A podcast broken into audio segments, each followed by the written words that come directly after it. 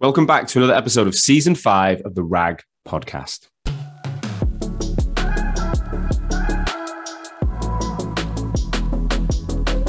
As you guys know by now, this is the number one podcast across the recruitment sector globally.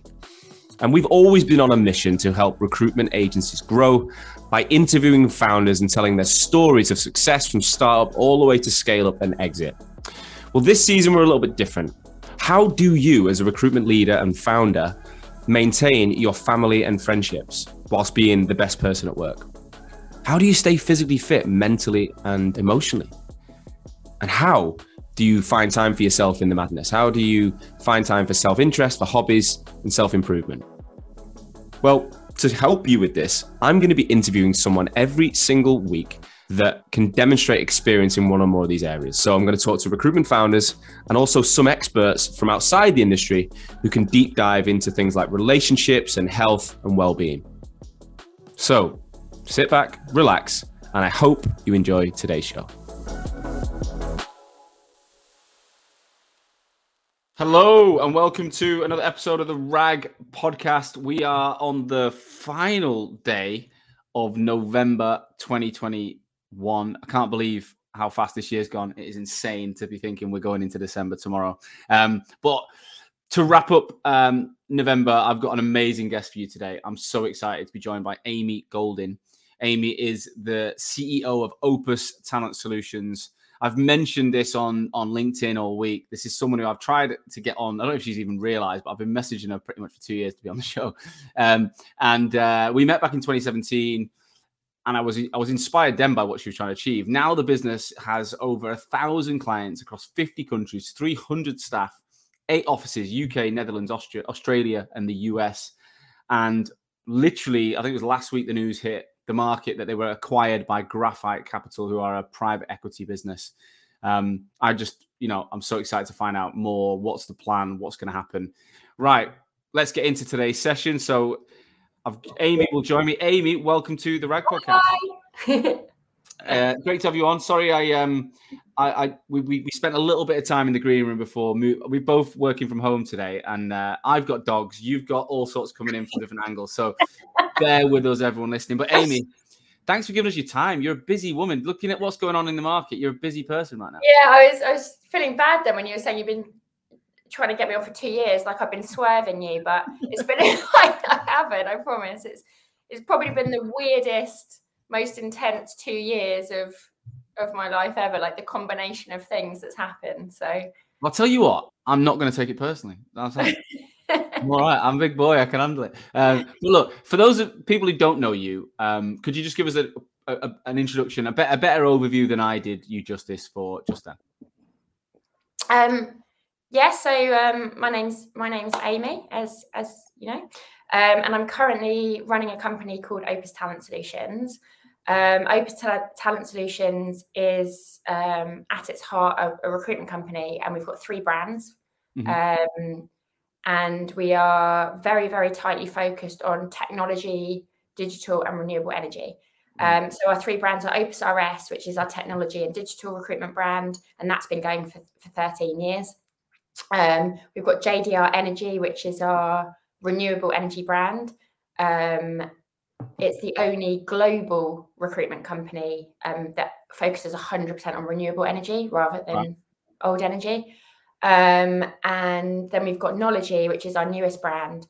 Um, and that's essentially a retraining, um, a diversity and retraining company.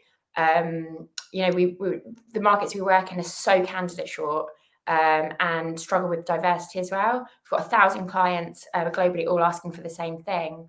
Um, and you know, having having run Opus for uh, for a few years, I was just getting frustrated that all our clients were saying we need more tech people, better tech, tech people, oh, and if they can be a woman or you know ethnic minority, that would be great. Mm. Thinking, well, first of all, like we can't just magic these people out of thin air, but actually, even more importantly, all of these companies saying they're trying to solve a problem and improve the, the, the industry. And actually, what you're really asking for is for me to take a female developer from another company and give it to you. Yeah. So, so you've solved a problem and they've created a problem. You're not you know, as as the people working across companies, Yeah. we I felt like we needed to be the person to to solve the problem on a on a bigger scale. So Wow. the so the basis of of Nology um, is that we find people that never thought they could go into tech um, from all sorts of different backgrounds that don't have traditional science backgrounds, tech backgrounds, retrain them um, and then place them uh, into our clients. Wow. So those, those are our three brands. Um, that's what we're all we're all working on at the moment, and that's what I, I do now. Yeah. So it really is talent solutions. It's not just a recruitment business. There's more to it, which is uh, you'd expect that of a business of your sort of size and scale, but there's still so many that just do the traditional routes of bums on seats. They don't they don't venture out into anything they they don't they've not done before. Yeah, and I think you know there's still a place for that, and I think especially if you're in the right industries, Mhm. I think you have to. There's so many recruitment companies out there. We we, we know that, um, and the job market is so hot at the moment. But I think that's quite weighted towards industry now. Like the landscape looks pretty different. I started in recruitment in 2013. Um, How did you get into it? Because you weren't the traditional route, were you?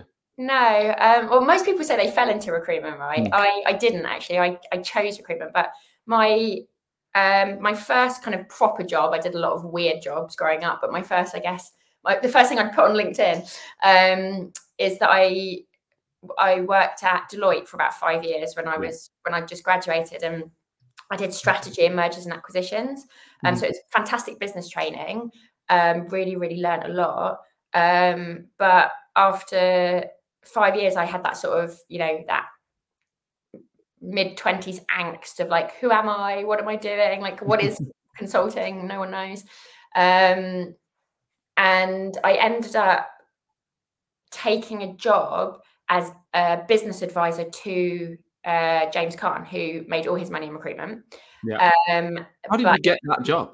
How did you get? How did you go from Deloitte to that? It's quite a this, yeah, route. this is this is how most of my life's worked, and I I never. Oh my goodness. this is live podcasting, everyone. That's my marketing director, and she does this. She just tries to call me on um on like Zoom, and then she'll do it like three times now. I swear, she'll just not. She won't, she won't take the hint. So The um, marketing director needs to know that Yeah, we're, on, on my marketing director. brand. doesn't know we're on a live podcast. Bit worrying. I should probably Love that. Go on. a bit better. Um, so um, So you said, I said, how did you get in with James Caan? How did that happen? yeah, so um, so I never had a planned route. I guess I never had a planned out career, and I knew I just wanted to get out of consulting. I knew I wanted to do something more hands on, um, less sort of generalist. Um, and I was applying for so like I can't tell you how many different things I applied for. That I must have been about twenty five. Hmm. Um, I had just come back from doing a yoga instructor retreat. I was like, I'm Oh, gonna wow. be, get business. I'm gonna be a yoga instructor. I like went to Bali for a few months. Like did a yoga Okay. yoga instructor qualification. Um, I was applying for jobs in travel, jobs in media, like so many different things. And a job just came up on um, Escape the City to be James Caan's PA. Right. And I was like, I'd been in consulting for five years. It was like a massive, I guess, backward step in terms of pay and Hmm. and that kind of thing.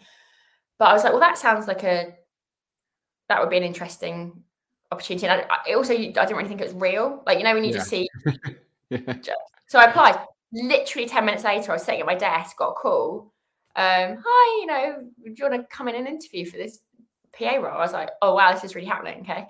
Um, but anyway, I I went to interview and it was very clear that um that wasn't the right role for me and they'd already basically filled it anyway, but I thought my profile was interesting. Um and it ends up basically just being like a, a period of three or four months going in and having conversations with different people in that private equity fund Mm. and sort of showing the value like they'd sort of put something in front of me and saying like we're working on this deal at the moment. What do you think? Or how would you present this? Or would you invest in this? And you know my background was all strategy and investment. Um and they were mostly from sort of recruitment backgrounds and Yeah. um and after about like I think it must have been like two months of these meetings. I literally turned around to him and I said, Look, "Are you offering me a job, or am I just turning up to these meetings for for free from anymore. And he was like, yeah, good point. So they kind of created a role for me. And it was it was almost like a you've got six months. So I sort of left this very, very safe corporate job where I knew my exact path yeah. and I was earning quite good money and I knew like every yeah. year what my pay rise would be. Um for me, like I think a lot of people like that security. That I hated it. Yeah, you know? same. handle that. Yeah, and I took a I took a pay cut. I took, you know, I was like, I took a job which was a six month contract essentially mm. for a lower salary, which was basically like you make something of this. So my title was James Caan's Business Advisor, which is, you know, did you actually have his? Did you have his name in your title? On my business card, wow. business advisor to James Yeah. Wow. Um, I wonder if I could get there one day. have my own have my own people work for me have my have my name in their job title. That'd be cool. Yeah, positions open, I believe. Um, and yeah, just just um really got stuck in and, and, played much more into my strengths, like being able to be a bit more entrepreneurial, being mm. closer to the kind of the the action. Um, and interestingly, the first thing I got involved in at that company was selling a group of recruitment companies, um, which was at the time called HTIG, now called Engage, to Graphite Capital.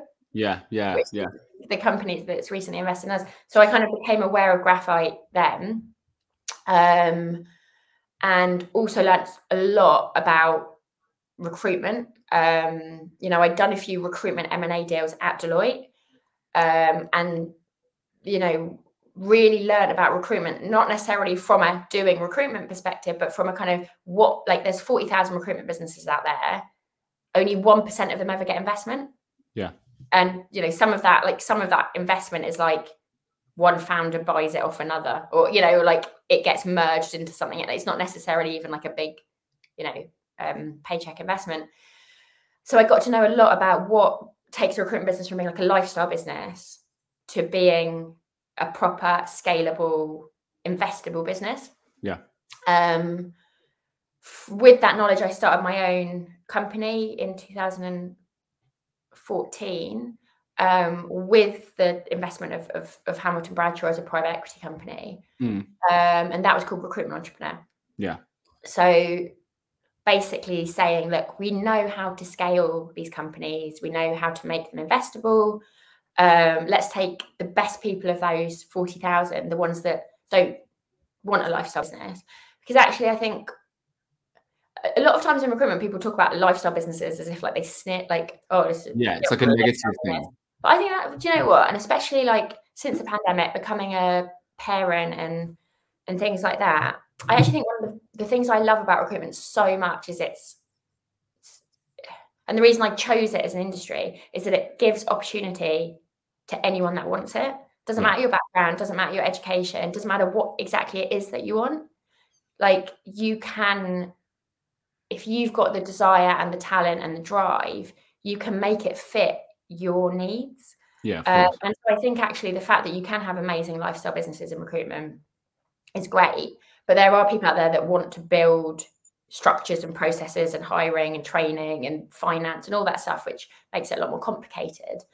Um, so the idea of recruitment entrepreneur was that we had a hub, um, an office hub, really nice offices, proper systems, you know, proper CRMs, proper finance team. We'd find super ambitious people and sort of plug them in. Yeah, yeah, yeah. Their own brands.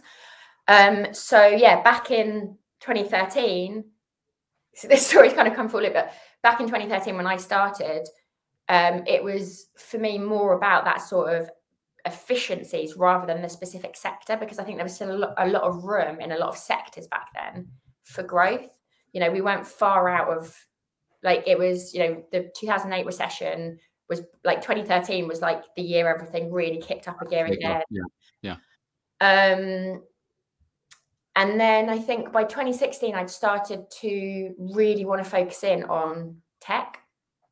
Um, and I also wanted, I felt like I kind of grew up doing like when I started recruitment entrepreneur, I was 26 or 27. Wow. Run a business before. I I didn't I'd not worked in recruitment before.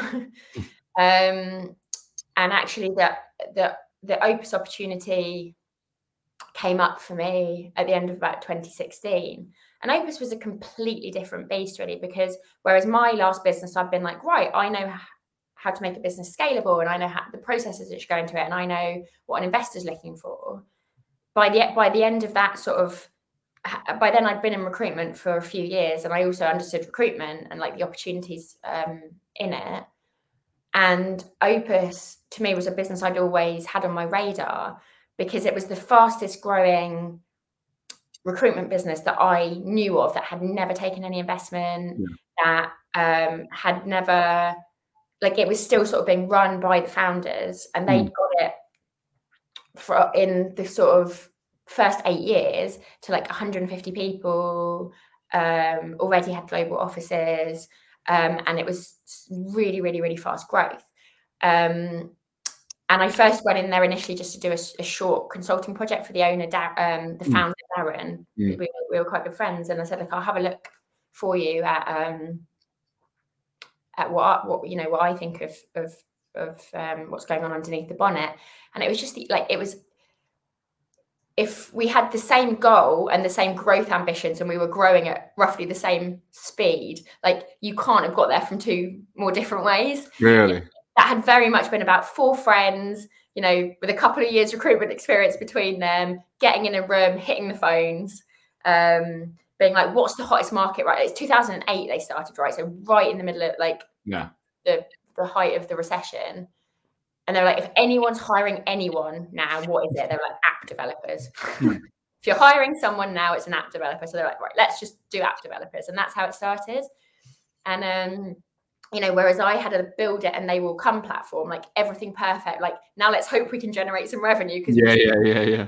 They were like, we've got all this revenue and no systems or processes to hold that, That's what the majority of the industry looks like, though, isn't yeah. it? It's, it's all 99% of the business I know are, are Darren yeah. Esque, where they've know, absolutely, they've but very, very few businesses manage to get to the scale Opus had um, without the structure. Ev- well, at all, and especially yeah. not, especially just as like an entrepreneurial kind of yeah. um, uh, endeavor. So I just like the, the. So what did you walk into? What did it honestly like? as honest as you can be, what was it like when you walked in? What did you? What did you when you lifted that bonnet? What did you find? There's there's some very funny stories about my first day that I'll tell you offline. Uh-huh. Um, but it was it was like beautiful chaos, like so much energy. Yeah so much drive, so much ambition, so much fun, so much um like just everyone had a shared goal. Like everyone knew that they were going to be the best and yeah. they were in the best company and that like so collaborative and so um you know everyone was willing to help each other um and it was just like and like i say chaos i mean it it it was it didn't feel like that like because the systems and processes and the way that they recruit at opus has always been like the training's always been incredible like the, the speed they get trainees up and running that kind of thing. It was the the the sort of back office part that was you know there wasn't whole sort of marketing teams hr teams finance teams all of that kind of stuff. Um and actually i think it had started to lose its way slightly with the strategy. And so mm-hmm. one of the things, you know, one of the the trends at that time was multiple investments, you know, buy and build. And like that's what I'd started at Recruitment Entrepreneur because when I'd started it in 2013, that had been the right market for that. Yeah, Come yeah. 2017, when I was really Opus, you know, Darren said, "Oh, you know, you've got experience in making, you know, investments. You know, should we be doing that?" And actually, I looked at what they had and what they were good at, and I was like, "You need to be doing exactly the opposite." Um, you know, they how had. Do you, how do you know that? Like, what are you looking for? Like, not many of us have that skill set to know. Well, what are you looking yeah, for? Um, well, so first of all, interviewing every senior person in the business, like having a really kind of asking everyone the same questions, like and trying to come like asking everyone, you know, I had like an interview program. So I spoke to every every key member of the business, back office, front office. Um, I spoke to trainees, I spoke to every director. Um, some of them have been there 10 years, well, eight years, like eight years old. Um, some of them have been there one year, you know, about what their experience of Opus was. And then just looking at all the numbers inside out, like, you know, breaking it down by person, by team, by um, by brand, like what is the productivity per head, like what, and like from an internal perspective, then what does that market, what's the growth of that market? Um, and what Opus were brilliant at was tech. Um, and actually, energy was uh, the energy company had started a year before that. Um, and actually tapping into these future markets, really understanding candidate short short markets in really high growth sectors is Opus's sweet spot because they run so fast. Mm. Like first the job was in the morning, like the activity levels, the the kind of focus. And I always describe it as you know the tech market and the, the renewables market are like treadmill like they're so mm. fast it's like you walk into a gym and the treadmill's going at yeah. 20 miles an hour like if you're already if you're already on it it's just keeping up the pace keep up the pace if you lose your mm. focus or you lose your concentration you, are off the back yeah. try yeah, get yeah. onto that treadmill like it's impossible yeah. so and that is people say there's no barriers to entry in recruitment in markets like tech and markets like like energy that we play in trying to get into it when it is that fast moving you know like there's if you look at a, a you know a java role in central london perm role it's like a contract market you're not mm. you're not going to have a five stage three week interview process like if no. you don't if that candidate comes on the job board in the morning with their cv if you if you don't if you haven't phoned them by 8 a.m they're gone yeah yeah so the, the the core and focus of what we're good at is knowing our like that niche niche knowledge of those sectors that are quite new keeping up to date with those sectors knowing every candidate in those sectors when they want to move when they last moved you know what their dog's called like everything and actually by expanding into all of these other sectors that were low growth sectors slower markets slower like it just it didn't translate and it was mm-hmm. also not where the growth was going to come from yeah. so we made the decision rather than to invest in more things take it all back to bare basics. And that's what I said at the beginning of the podcast. Wow. Those three brands that we've got now, which are just those sectors. I want to mention our sponsors really quickly today. Um, everyone knows Odro. I don't need to introduce Odro for who they are. The video interview absolute specialist and number one in the in the market. Um, I wondered if anyone had seen the video that Odro produced on LinkedIn this week. They Ryan and the team put together a video that announced their they had a party to announce their new uh, framework, um, and I thought it was just amazing. So the framework is basically when you're using video technology, it's not just about interviewing anymore. There's so many elements from BD, attraction, engagement, aftercare, so many parts of the recruitment process that you can use video to enhance your performance. Um, and they've they've named it the framework. They created the sickest video this week on LinkedIn. I loved it. It actually made me jealous. I don't have an office anymore. Um, if you haven't, go and check out Ryan McCabe and the Odro guys on LinkedIn. Watch that video. If you're interested to know how the framework and their suite of tools can help you, then please reach out via odro.co.uk forward slash demo and they will get you in before Christmas and find out more. Did you close any business lines off and stop stop yeah. things? Yeah, it was it was a hard couple of years. Like it really was because especially when you're moving into someone, you know, Opus had been built on personality and like run by the founder and everyone. Yeah. Darren was such a great leader. Everyone loved working for him. It was a really fun place to be. And I didn't want to I didn't want to take over the reins unless I had the support of the company. Mm. Um, and I, but I also didn't want to run someone else's business their way. mm. So it's a really hard balance, right? A really hard couple of years having to make those big decisions and keep people. Did you ever get to a point where Darren didn't agree, or he, he didn't want you? Did you know what? Like Darren's actually was. It's always been an amazing business partner because he knew it was time that he needed someone else to run it. Like he'd done his sprint. He loved the startup phase. It was getting to the point where he knew it was about implementing processes and all that stuff that he would say was, you know, really boring. um, and he was like, obviously, it's really, it is really hard to step back and let go. But he always said, there's literally no point me asking you to do this if I'm going to ask you to do it my way. I might as well do it myself. Mm. And he's like, I'm always I'm often going to disagree maybe with the way you do things or how you get there or whatever. But the day that I the day I overrule you is the day I fire you. Hmm. Like I, there's no point if I agree with if I want you to run it your way and I agree you're going to get there. There's no point me nitpicking nitpicking over all the small decisions. I shall never get there. Yeah. Um. So, so, so that's something people. There's been others that have said they'll do that and then they struggle. Like it's, it's yeah. it takes. You look at football. Look at. I know you might not be interested, or you may be. Why? But like, why, do you, why, why do you say? Well, yeah, the, the, you're right. There's a stereotype there, right? That's that's that's on me. But the point is, I don't want to. I'm using an example straight away that you may or may not be interested in. But Man United is a football team, Alex Ferguson, everyone seems familiar with him.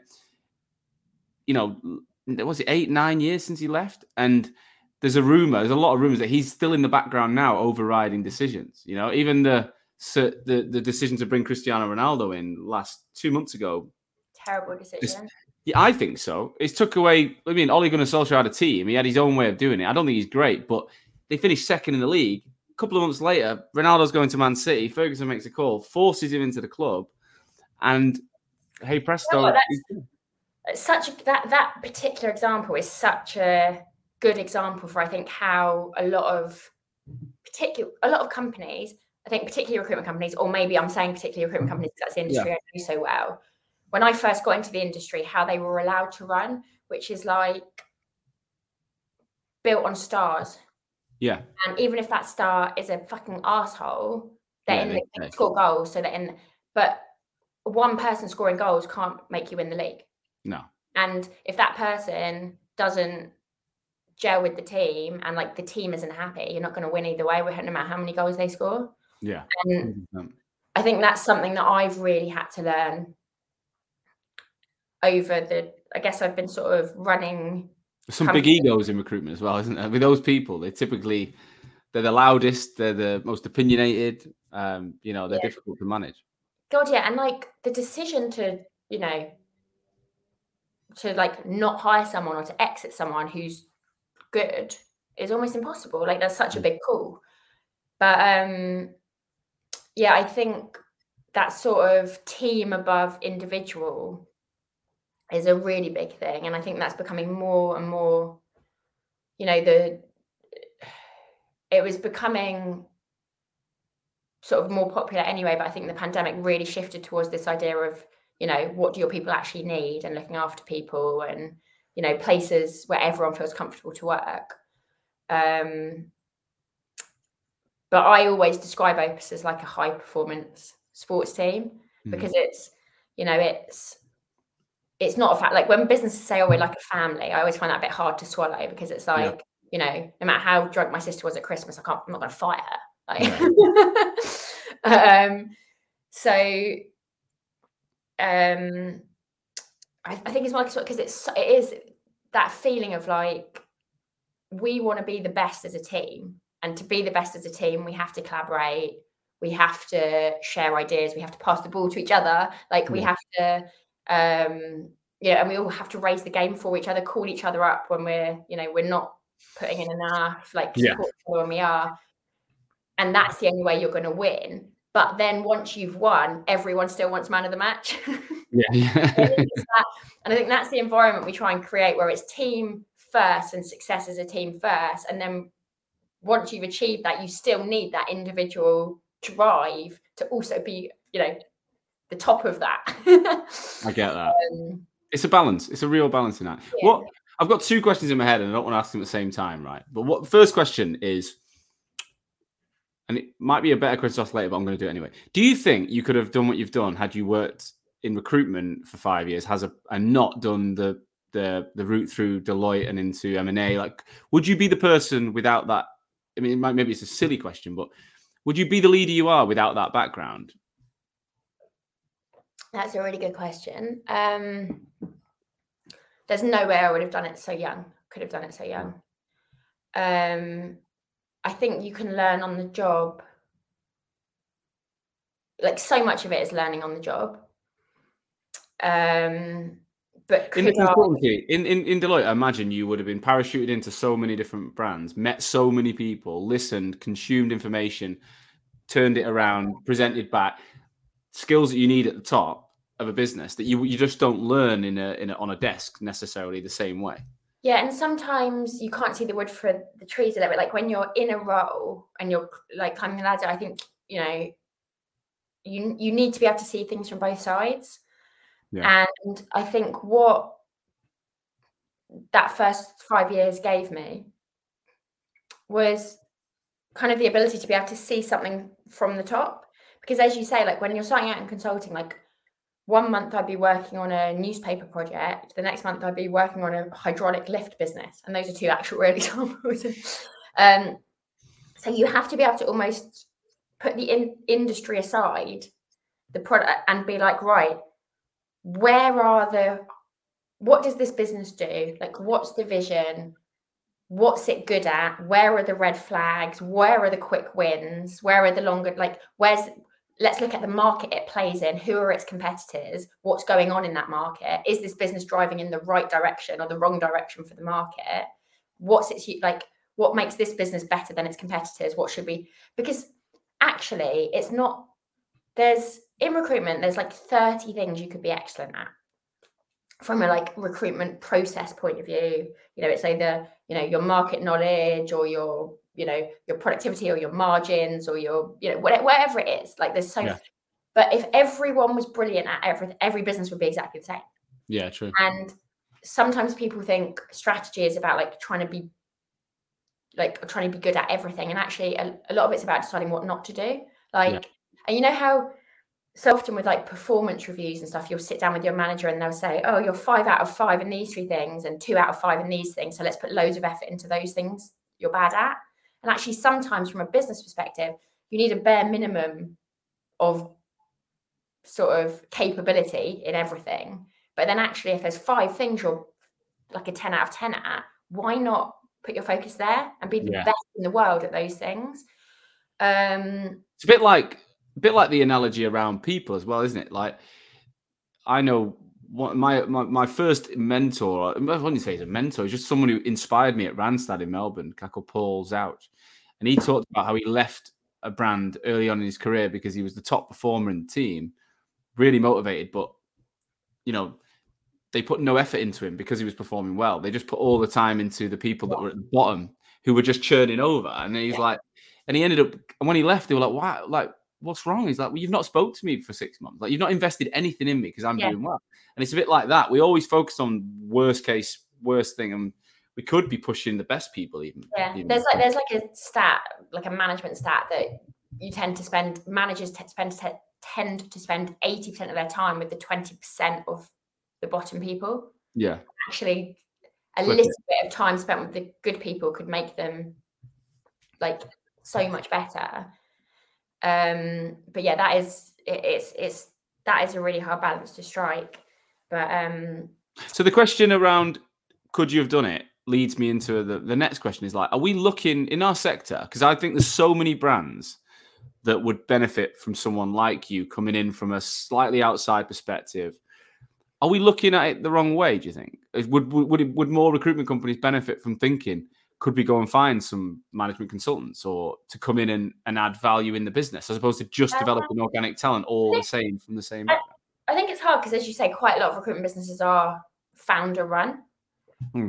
um, so at what point does that per, like you know i think darren was very very brave to say i'm not like it's very rare that after eight years of running your own business when it's going really well to say i'm not the person anymore mm. is actually quite you like quite unusual um but I I've always looked for experience outside of the sector and it it doesn't it doesn't matter what it doesn't have to be your CEO mm. right but I think it's really important that you consider it's like any kind of diversity like you know people understand now that diversity isn't a HR issue it's a business issue and like mm. the reason that diversity is benef- is beneficial isn't just to give people an opportunity, which is important, but it's also it makes your business better. Yeah. If you have, you know, lots of different backgrounds, lots of different ways of thinking, lots of different, um, you know, lots of different educational backgrounds, cultural backgrounds, all of that stuff, and that's what that's what we base knowledge on. So we sell that to our clients. We have to be doing that ourselves too, surely. Yeah, yeah, yeah. Um, and and I think if you look at your company and you're getting stuck at the, you know, a lot of recruitment companies, they get, they do really well. They get to 20, they get, go back to 15, they get 25, they go back to 20, they get to 25, they go back to 22 or 30, or whatever those numbers are. Yeah, you're right. 100. Getting past 30 yeah. tends to be a bit of a sticking point. Yeah.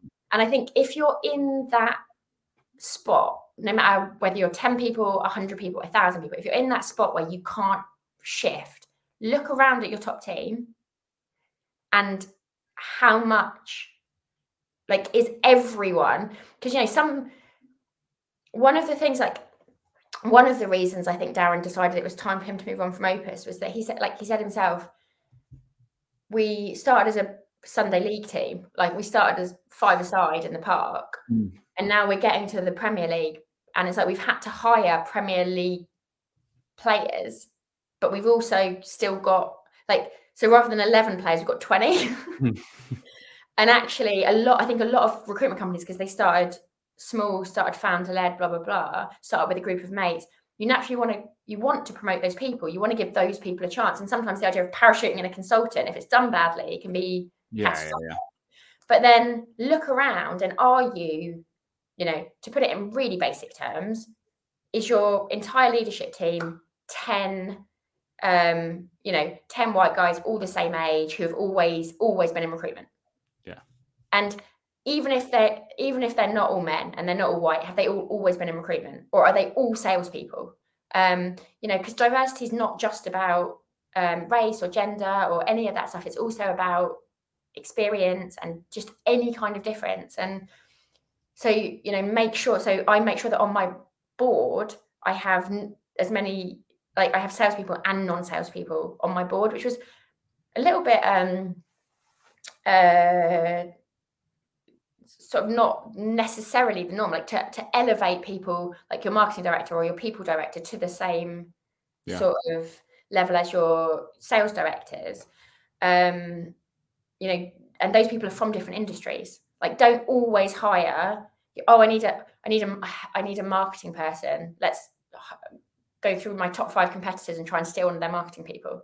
Well, why? Because what do you want to do your marketing like them? Or, mm. you know, so I just think, you know, our, our marketing director was the VP of um, VP of marketing for Sony Music. Mm. And her job was literally to make people famous. She made Alicia Keys famous. She worked with Kings of Leon. Like, and recruitment is such a people game. We're like, we want to make our brand famous. We want to make our clients you know help us make our clients famous people want to work there yeah. like not just oh let's get hydrogen's second in command marketing person to come over and write blogs about recruitment on linkedin um you know so i think um what you're saying is, is it, diversity is is more than just a tick box exercise. It, it adds significant value yeah. across the business.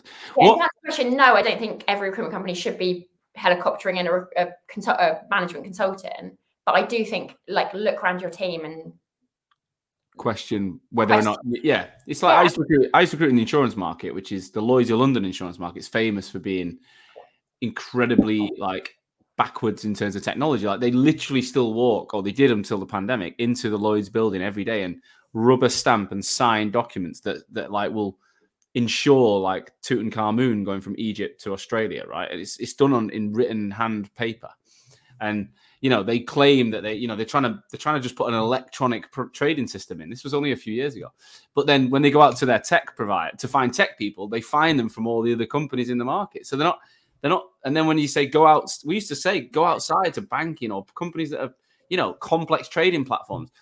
Now they don't understand the market. So you're like, you know, it's the same sort of thing, it's isn't like, it? If you're, yeah. So how are you innovating? Like if you're just building something that someone else has built, but five years later, like. No, it's not innovation. So you've mentioned a couple of things there I want to get onto a couple of other topics, but if you would look at the uh, the the time at Opus, the four to five years or so, I can't believe we met in September 2017 when I came in to meet you, and it's gone like Hoxo was six months old, not even six months old. It's gone. How so, much has happened in that time? My God, it's nuts. It's literally nuts. But what would you say are the kind of pivotal changes you've made on like a high level, uh, without going into loads of detail? What are the kind of statement changes? So one would be the board and the bringing in like you know people from other industries. What other things do you think you've implemented over that time that you're proud of? Yeah, I think I think the sector focus was a massive thing. Like there was 13 brands at Opus when I joined. Um, we took that down to two and then wow. added one in Nology. That's massive. We're now, yeah, we're now three brands. Um, and we've gone so now we've been able to go super deep into our clients and into those things that we do. Um, mm. And as a result, the work we do with our clients um, has like the what we're doing with our clients is so much more interesting because we we were a massive like candidate led um bd heavy company and we're still brilliant at that but it's almost like you do the hard work and then move on yeah, yeah. Um, and actually now that we are so much niche specialists in these markets um we've got you know clients we work with and we do all of their recruitment for them. Um, and not just their recruitment but their solution around talent. So you know why are you struggling to hire people in the market? Like let's come in and help work with your internal teams on your interview process you know work on your you know we'll do dni lectures or like seminars for our for our client hiring teams.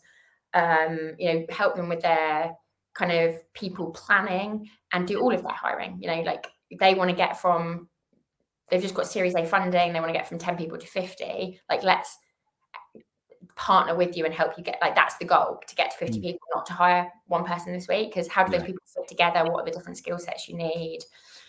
Um, so I think that sector focus and the way we work with clients and the things we do, whether that's through, you know, we've we've got clients now that we work with the same client in Australia, in England, contract perm, Nology, training, everything for one client. Um, and we we didn't do that before because we were trying to do too many things. Right. Um, so I think it, yeah. So I think it was the sort of looking at the strength and the breadth of the the skill sets in our in our leadership team. Um, focusing in on those two core future sectors with the energy as well. As I said, like we made the decision back in 20 2017, 2018, we saw the growth of renewables. Um, and it was at that point we were already doing pretty, we're doing quite a lot of business in energy. And we're like, if we don't pivot now, it's going to get too hard. And we want to be a company that does good. Mm-hmm. Um, whether that's through our diversity programs through Nology, whether that's through working in sustainable energy. Um, we plant a tr- every time we place a contractor, we plant we planted a thousand trees this year for every contractor. Wow. We, that we that we placed, um, and so we made a really bold decision to literally cut off millions of pounds of of income and start again in renewables because we are like if we don't do it now, it's going to be too late. I mean, I think there's a, lot, there's a lot of energy companies that have got massive, massive books of of um, traditional energy, and they are trying to add renewable divisions on. But it's that's quite a hard story, I think, because it's like either you care about this stuff or you don't. Yeah, you're staring down the barrel of a gun as well in terms of the way the world's moving. Um, yeah. So um, you you got on board with the modern technology, yeah. the way of working. What where did graphite get involved then? So how's that? You know, you mentioned briefly, you you know, when and I know Tim, I, I interviewed Tim Cook, and we talked a lot about the the move to engage. But mm. what how did they come back on the scene, and what what is this acquisition um, going to do for the business? Well, it actually, you know, it was always in our plan to take on a partner. So, like, first of all, obviously, for if you're the founder of a business and you've stepped away from it completely, mm-hmm. like, of course, you want to realize some value for that asset because otherwise you've got all of your money tied up in something you've got no control over. It's stressful. Yeah. yeah. Um, so the goal, like obviously one of the reasons Darren brought me in in the first place was to make the company valuable um, to be able to get investment. But timing wise, we really weren't expecting it because COVID, you know, was a hard year. um, and, um, you know, whilst because we like you know the the changes we'd made to focus on these sectors we always knew it was we were doing it because of where the market was going anyway covid just brought all that five years forward so like we were incredibly lucky that we'd made those changes um because i think that you know in terms of tech and energy like every like everyone was hit in april may june last year when no one knew what was going on and people thought it might only last a couple of months no mm. one was hiring you know Yes. Start dates got pushed back. No one wanted to onboard remotely. They'd never done it before. There was no yeah. point. We'd all be back in the office in two months, blah, blah, blah. So I think no matter what sector you're in, hiring in, you know, Q, Q2 of 2020 was through the floor. Yeah. But because of the sectors we're in, I think it's people started to realize this is actually how things are going to be for a while now. And actually we can onboard remotely. And maybe some of there's some positives in some of this. You know, our, our sectors started to pick up pace quite quickly and actually now have continued at a pace that was even faster than pre-pandemic. Um, so we were we were very sort of lucky with that, but we still had a bad like overall our 2020 was you know not the growth year we'd expected. um, and so we came into 2021 thinking, right, this is a rebuild year. Yeah. And actually everything that we'd done, all the work we'd done on neatening up our processes, making sure our back office work, the sector focus we've been in, the focus on the things that matter even more now, you know, um, incre- increasing the tech skills market, the diversity, the renewables, everything. It just felt like it all fell into place. Um, and we made a lot of, I think, good decisions during the pandemic about around how we looked after our people and putting people first and the move to work from home and um, I was actually very good timing. Went on maternity leave in February 2020. wow, that is perfect. Um, so when yeah, whenever anyone looks at our graphs, Q2 2020 dip, I was like, well, that's because I went on maternity leave. Yeah, forget COVID because I wasn't around. no, I couldn't cope without me. Um, but um, so you said that you, you is everyone completely at home, or how have you managed it now? Um, so like we what we we did a kind of a big engagement survey around this time last year mm. to make sure that we were not assuming anything like yeah. do people now want to work from home? Do they not want to work from home? Like so we we sort of asked people what they wanted. Um, and actually i think one of the things that i've really tried to put a lot of emphasis on in the last year or so is about that mutual respect like trusting people um, and expecting that I guess that back and that's a two-way relationship. And I think during COVID, like we put our trust in people and like put our arms around people and made sure, you know, we we topped up furlough to 100%. Like we never ever did pay cuts or commission freezes, bonus freezes, anything like that. Like we put on training people for training for anyone that was on furlough. Like and actually like you know did a really kind of smooth work from home all that kind of stuff. And people really like responded so well and like the way that people worked and people just got on with it. And that sort of sports team mentality of like everyone gunning for the same goal and wanting the same thing like mm. really it was like the blitz mentality right? And like i think for us it really solidified that we're all on the same i guess on the same path on the same side. Um and yeah, so we sort of said, well, look, we trust you. You guys have done an incredible job working from home all year in your pajamas, whatever. Like, what do you want? Um, so every all of our offices are slightly different. It depends how they work, how you know how small the team is, how mm. um, how far away they live, like how young they are, what responsibilities they've got at home, all that kind of stuff. But um, generally, we ask people to be in two days a week yeah. for that team bonding and like they people tend to pick the same days or at least teams pick the same days. And then the other days they can do what they want. i think from from my experience of you know i'm working with two and a half thousand recruiters now and i talk to them about this stuff and variety is the one word that comes out. Like what we lost in the pandemic was variety. We lost decision making pro- ability. We, we were forced into one way of working. Mm. Before the pandemic we didn't have much variety in this sector everyone was five days a week you might have had a some companies did a dress down day once a month on a Friday or on a Friday. There's a couple yeah. of, you know, working from home was giving someone a laptop and saying, you know, if you really have to go home, you can, but we're going to watch you and monitor you. Uh, but variety now, I think, is genuinely embedded in the in the culture of majority of our of our, our sector, which is great. Um, so moving on to the graphite, what does that mean then? So what's what's going to happen now? Now that they've the news has come out, what does that mean for the business? Where are you heading? Do, do you know what? Like, for in terms of day to day, like very little should change because they're investing in our plan. Like right. we, yeah, we weren't looking for investment. I went end up going for a coffee with with with someone from Graphite, and uh, you know, sort of, and it all happened very quickly. You know, we were it was about like May June time, and I was like, you know, we even a month ago we were like we'd had an okay Q1, you know, better than we'd expected coming mm. out of the pandemic. And that was sort of it, and then from sort of May onwards, things just got it's just one record after another. Every month's a record month. Like it's just so much excitement, so much and like, and it's not, and it wasn't even just the numbers going up. All the things that we'd planned, whether it was, you know, our, our market sectors, our focus on clients, on solutions, on on knowledge, like everyone just it's just clicking for everyone. Like all of this mm. stuff that we spent years putting in place, it all just started clicking. Um, and when I was like, you know, like you sometimes you just don't take time to reflect on what you've done. I remember having this coffee, it's supposed to be like a half hour coffee. We were in, I was there for like two and a half hours and just going through what we'd achieved and where we'd come from and what we were doing now. And I was like, wow, this sounds really impressive. um, and they obviously thought the same because like yeah. the next day they're like, do you want to go for lunch? And I was like, yeah. playing it cool.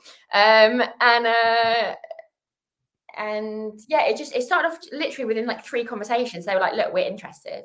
Yeah. Like, are you looking?" You know, so I had a conversation with Darren. I was like, "This is just come out of nowhere, but you know, we've like they've got so much experience in our sector. They really believe in our plan.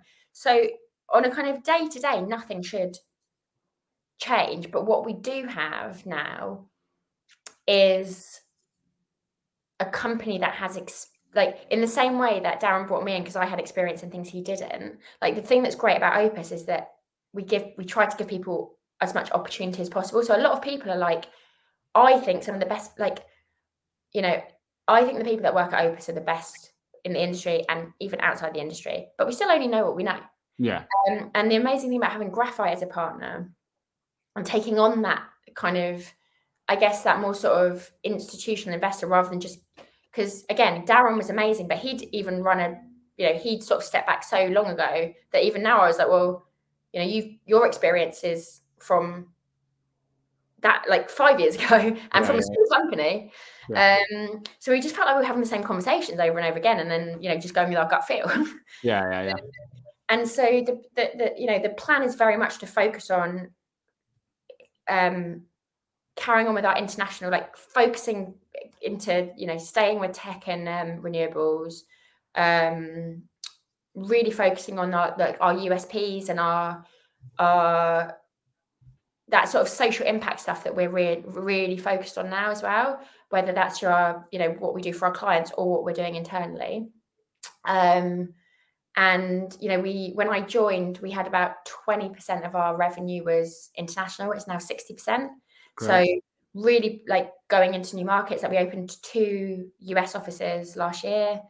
Um, so yeah, it's sort of just growing every office, um, hiring, um, growing out our client solutions team and like connecting all the bits of the business. So we are doing more and more like working together across the world to give our clients solutions rather than just individual hires. Yeah, yeah. Um, and they've and they've backed that plan. So they but they have knowledge of other countries. They have um, you know knowledge of how a company gets from being our size to double our size. Like we haven't done that before. Yeah. Um, they have also like systems experience. You know, our systems they need updating, but you know you don't want to just like a massive system implementation for a 300 person company like how great to have someone that's done 10 of those before yeah yeah yeah um so it's just it's just having someone the support there to say yes that's a good idea or we've made that mistake before or what about this system um, and um, yeah so there's just i think from a strategy perspective the same but the the i guess the chances of us hitting those now are just even more mm. wow is darren going to stay involved is he is he or is, um, not from a kind of official perspective. He's he, no. He's sold out, but he's very much like he came in to use our um, offices the other day for one of his like startup teams, like really? like he's thinking of investing in, or um, you know, we go out for drinks with like, and he's very interested in the business. He's a big friend of the business. Like he'll always help, like you know, oh, I met this person that I told you to interview for Opus, or um, but from an official capacity, you know, he's like, I think clean break it means he can go and focus on wow. his family, and he's got a small baby as well. And it's an amazing story, though. It really is. The second sponsor are Vincere.io. Um, again, I don't think I need to explain Vincere, the, the CRM provider, the, the all-in-one CRM provider that are, I think are just gripping the market. This week alone, I've had three of my Hoxo clients tell me they've just signed up with Vincere. They've said the process was seamless, the service was excellent, um, and they are the they've, they've gone out and met with all the other providers and decided on Vincere. The main bit of feedback was that they are they they communicate their vision and their roadmap to the future much clearer than the others in the market. So if you're a recruitment agency that wants a, a CRM you can depend on that's going to grow with you, um, both in the UK and the US now as well, globally reaching, then reach out to the guys. They're giving away discounts to our listeners. So www.vincere.io forward slash rag. All the links are attached to the episode. Please check them out. I'm excited to see where you guys go. Um, without without a doubt, you'll achieve what you need to achieve. Before we do finish, we've got a few minutes left. Like one of the parts of this season, I've, I know we've had loads to talk about, but it's about the human side of being a, a, leader of a business. And you know, we've talked about it. You've in you've become a parent in the pandemic. You've you're not only achieving all this stuff, but you, you know, you, you being a mother potentially, you know, the, the biggest job you'll ever do. And how are you managing that? How do you? What's your routine? How are you man? How are you making making it work for yourself? Uh, I'm not sure I am. um, I feel very fortunate and this probably I don't know if this is a bit controversial, but for me, the the pandemic came at a time that allowed me to really stop and think about those things. And mm. You know, I think before I had Alba, that's my my daughter, I just assumed I'd take four months off, I'd go back to work. Mm. I'd, you know, I'd love her so much, and I'd see her as, as often as I can, and I'd have to have a full time nanny and all this stuff, and that's how it was. And actually, like, I, when she was four weeks old, we went into lockdown. And when it first happened, I was terrified because I, you know, I, I didn't even know what I was doing anyway. And then suddenly you can't have, I think in the first, first pandemic, you weren't even, you weren't allowed to go to work unless you had did like five jobs. Yeah. Um, so I couldn't even have like the health visitors round. I couldn't have any my mom, like any carers, any help with the house. Eh, so I was doing every like had a four week old baby. I was doing everything. I was with and I was with her all day in a flat.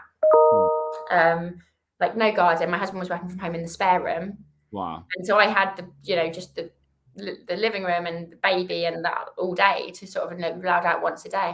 Mm. And at first I just thought I can't I can't do this. And actually as time went on, it it made me just like you had to right you had to like just take it down a notch and just enjoy the small things mm. like i'd be like just doing three hour walks in the park with her mm.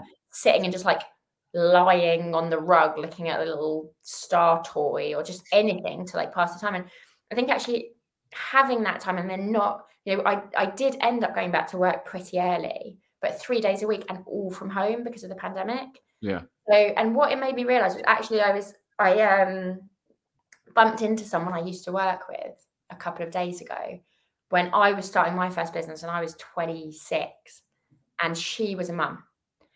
And I said to her, like, I saw her and I was like, I want to apologize to you because I, we always got on, like, I always did every, you know, I thought I understood. I thought I was you know, understanding of if she needed to leave early, her kid was sick, or get a certain train, or I didn't understand. Like, and I, I said to her, I'm so so sorry that you didn't get more. She was the only. It was a startup team, right? So most people were like, yeah, whatever. She was the only mum, and I just, I just don't think she got enough credit for like how much she had to do and how much she didn't. And in those days, that was back in 2014. You couldn't say, I can't stay as late as everyone else because mm. I'm a mum. I can't come in five days a week because I'm a mum. Yeah. Like, it wasn't the done thing. And I couldn't have known. I could I, I know that I couldn't have known, but looking back now, I still feel the guilt. Yeah, yeah.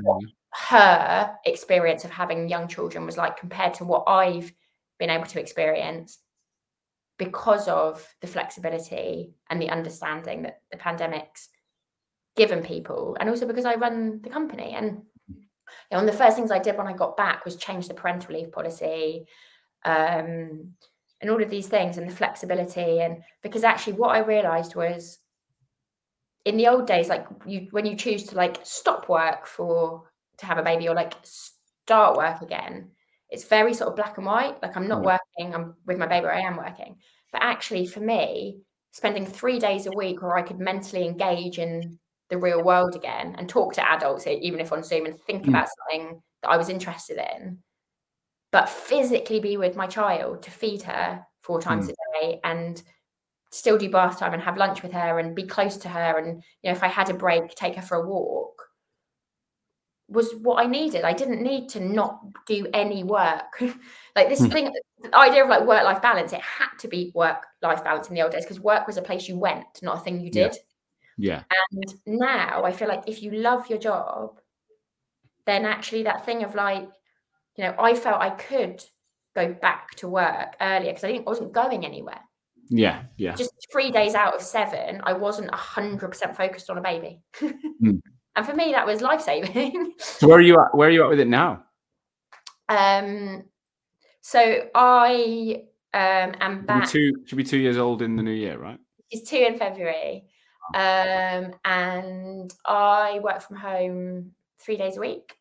Um, so five, that means like it, those days I can always get up with her, do breakfast, take her to nursery if I like if I don't have an early meeting. Um, or if she's um, we have a childminder here some days, so I can always see her through the day, and I can always do like I'll unless I have to have a call with America at six or something, I'll always try and take that sort of evening slot to do her dinner, like do bath time, read her story, be there to put her to bed. Because I can always work after that if I need to. But I think it's just the day doesn't have to be like you go to work at this time, you come back from that time, and then that's when you're working, and this is when you're not. Yeah. Like I'm running a company and that company has to grow. But I don't I'm also raising a child and she has to grow. And like if both those things can happen, who cares what time I do what? Yeah. Um and that I guess that's sort of how I cope. But I know I know not everyone has that. I'm trying I'm trying to change policies at work so people understand they can do that, but it's still like your company's saying it's okay and feeling it's okay is a The different two thing. different things. Yeah. I really want people to feel and like even stupid things like I'm so crap at running, but we have a we have a company Strava account. So if I Mm. go if the only time I can exercise to keep myself sane, the only gap I have is eleven o'clock. If I go for a run at eleven o'clock, I'll put it on Strava, not because I want everyone to know I run at seven kilometers an hour, but That's quite quick for me. That'd be good for me. but because I want to know that you can if you can go for a run whenever you want. Eleven know? o'clock. Yeah. Do, do you know what though? I still. I mean, I'm nowhere near the, the level of you. We've got like 35 people, but I still feel guilty in my own business at times doing something like. To be honest, I've not been off the phone. I've not been off Zoom since eight o'clock. I've had Yeah, little gaps, but I've been on video since 8 a.m. and I've just had two cancellations between two and four. So I'm gonna go and do some exercise. Yeah. But to me, that's still not that's not the time I would normally do it. I And feel I know there's something inbuilt in me to Yeah. feel good. I, I already feel it now. I've not even started. there is so many years ingrained in us Yeah. of what work should be and if Mm. we and i'm the same like it but even sometimes if i go for a run i put it on strava i feel guilty Yeah. like people are going to know i'm not like but if we don't do it it will never change No, I love that. I'm gonna I'm gonna look at that Strava account as a company. I've not done that. Look at that. but I like we're not perfect and we've got so far to go and I'm certainly not perfect. Like and every day I have a meltdown either about work or Alba. Yeah. Um but I don't know, like we're just doing all doing the best we can, aren't we? And I think as long as the company keeps growing and is doing good things and is doing what we want it to, like we don't have to kill ourselves. Um and it's that's something I'm trying to learn too. Like I'm saying it, I'm saying it to you to make it true. yeah, yeah. Um, but it is, it's hard. It's really hard. But um final question then is what is the point of it all for you? Right. So you could, I imagine, financially you must be in a good position. I'm sure you're not, you know, you're not you're not in a position where you're desperate to work for money. You've got a you know a beautiful daughter you're in a stable situation. You've you've succeeded so you've, you've created so many things already in your career. Why are you still fighting for growth? What is the what's burning inside to keep going? I, I wish I could answer that question. Um, I genuinely just love it. Like, mm. and I think I've always been. I don't know if the word's ambitious because again, like like you say, I always that I wasn't, you know, I always thought I wanted to achieve a lot and like achieve more than, you know, my parents had like, but as you know, as achievement comes and money comes, I actually feel guilty about like I actually feel a bit guilty about it. Like I'm not from a background where loads of people I know have loads of money, mm. and I actually just feel a bit guilty about. Yeah, That's it. Like, oh, if I make more, like, and we do this and we do that, and we're really successful, I'm like, like actually makes me feel so that's that. So I know that's not what it is. No. Um, I think it's. I think I've always just like if I'm doing something, I want it to do well. Like I want to do it well. Mm. Otherwise, mm. I feel like there's no point. And I think I feel I feel like what I'm doing now, what Opus is doing, what we're focusing on, the good, really good things we're doing, we're actually changing things in the industry, actually helping the industry. And I actually have come to a point now where I you know, I've put so much more of my focus on our charity partnerships, so much more of our focus on like what we're doing internally for our people to support them. And I feel like I've got to the point now where I finally feel comfortable in my own skin as a leader. There were so many years where I didn't, mm. and I was playing other people's roles, and it was a bit inauthentic and like I felt like I had to be a certain way because the people I worked with, the guys that I worked for, were that way. And I finally feel like now I've become a mum and kind of taken the company over and I've taken it in the direction that feels like where I think it should go. I, f- I think I feel like we can, I can help change things now. And mm. I think, I don't know, it's hard though, because then some days I just feel like an idiot. So yeah. I know that, I know that feeling. I had a chat with my my coach and I speak to him every week and we, you know, we're talking about the future and vision and, and, and he's like, we talked about exiting one day and you know selling for X millions and all these things of, of ambition. He goes, all right, cool. Well, then he said, what what are you going to do? Tell me about your vision of that after that. And when I actually explained it all, what I actually, and again, I'm from a very humble background, no money. When I actually explained what I, how I would live my life, he goes, "I'm still waiting for the bit where you tell me you need millions of pounds. Like you've not got, like I haven't got any aspirate. I don't want to fly a jet. I don't want to I don't want a Rolls Royce. I don't have any of these. Th- so I'm like, she's like, why are you doing? I, I don't know. I'm same thing as you. Like, different scale perhaps, but does anyone? Eh, does anyone? Do you ask that question to other people? Does anyone know what they do? What they do? Some people do. Yeah. Like I've got a couple of other people I've interviewed, and they are very clear. Like I want to own a private jet, and I want to get this, and I want to have this house, and I want to. They're very, very clear on yeah, material. You know, I want to be richer than my parents. Some people say. Like there's things that I don't have any of those things, so I, I, I don't know. I mean, I'm fascinated by it. Um, Amy, I wish I could talk to you all day. It's been phenomenal, but I we both got you've got a run to get on. We've both got lots to do. Yeah, I've got two dogs in the background as well that are going to be barking. But you've got um, a really slow jog to complete. yeah, an eight an eight kilometer uh, uh, whatever an hour run. Um, can I just say thank you for giving us your time? Like, it's it must be so busy in your life to give us that hour. Um, if I'd love to have you back on in the future. Hopefully, it won't take two years this time. Just you know, uh, maybe a year. Maybe look at twelve months time. Let's get you back on um, and see if you've you know where you've gone in that time. Um, if anyone does re- want to reach out to you, if anyone's read and thought, you know what, I need to ask a few questions, is LinkedIn the best place? Is that where yeah, you would say? Probably, because otherwise I'm going to have to give my personal details out. yeah. Right. Well, I'll tag you on everything. LinkedIn will be the place. Um, but thanks again so much for for giving us your time. Um, and guys, um, thank you again for listening. Um, as I said, Amy's details are on everything, both live and on the podcast. So feel free to reach out um, and uh, and ask any questions. Thank you, as always, for listening to today's show. I truly, truly hope that you got value from it. That's the only reason I take time every week is to ensure that my audience, future and existing recruitment owners are learning from each other to make this industry that I love so much stronger. Today's episode is brought to you by Hoxo Media. I am the CEO and founder of Hoxo Media, and we are the world's leading content marketing and personal branding agency for recruitment businesses specifically. So, we are working with over 200 agencies and 2,000 recruiters right now, both managing the brands, producing content, building written, video, podcast content for niche recruitment agencies all over the world, as well as coaching at a desk level individual recruiters in your businesses how to be better on LinkedIn. That's how to brand themselves. That's how to produce content. That's how to use the opportunity on LinkedIn to get traffic to their profiles and turn that into business.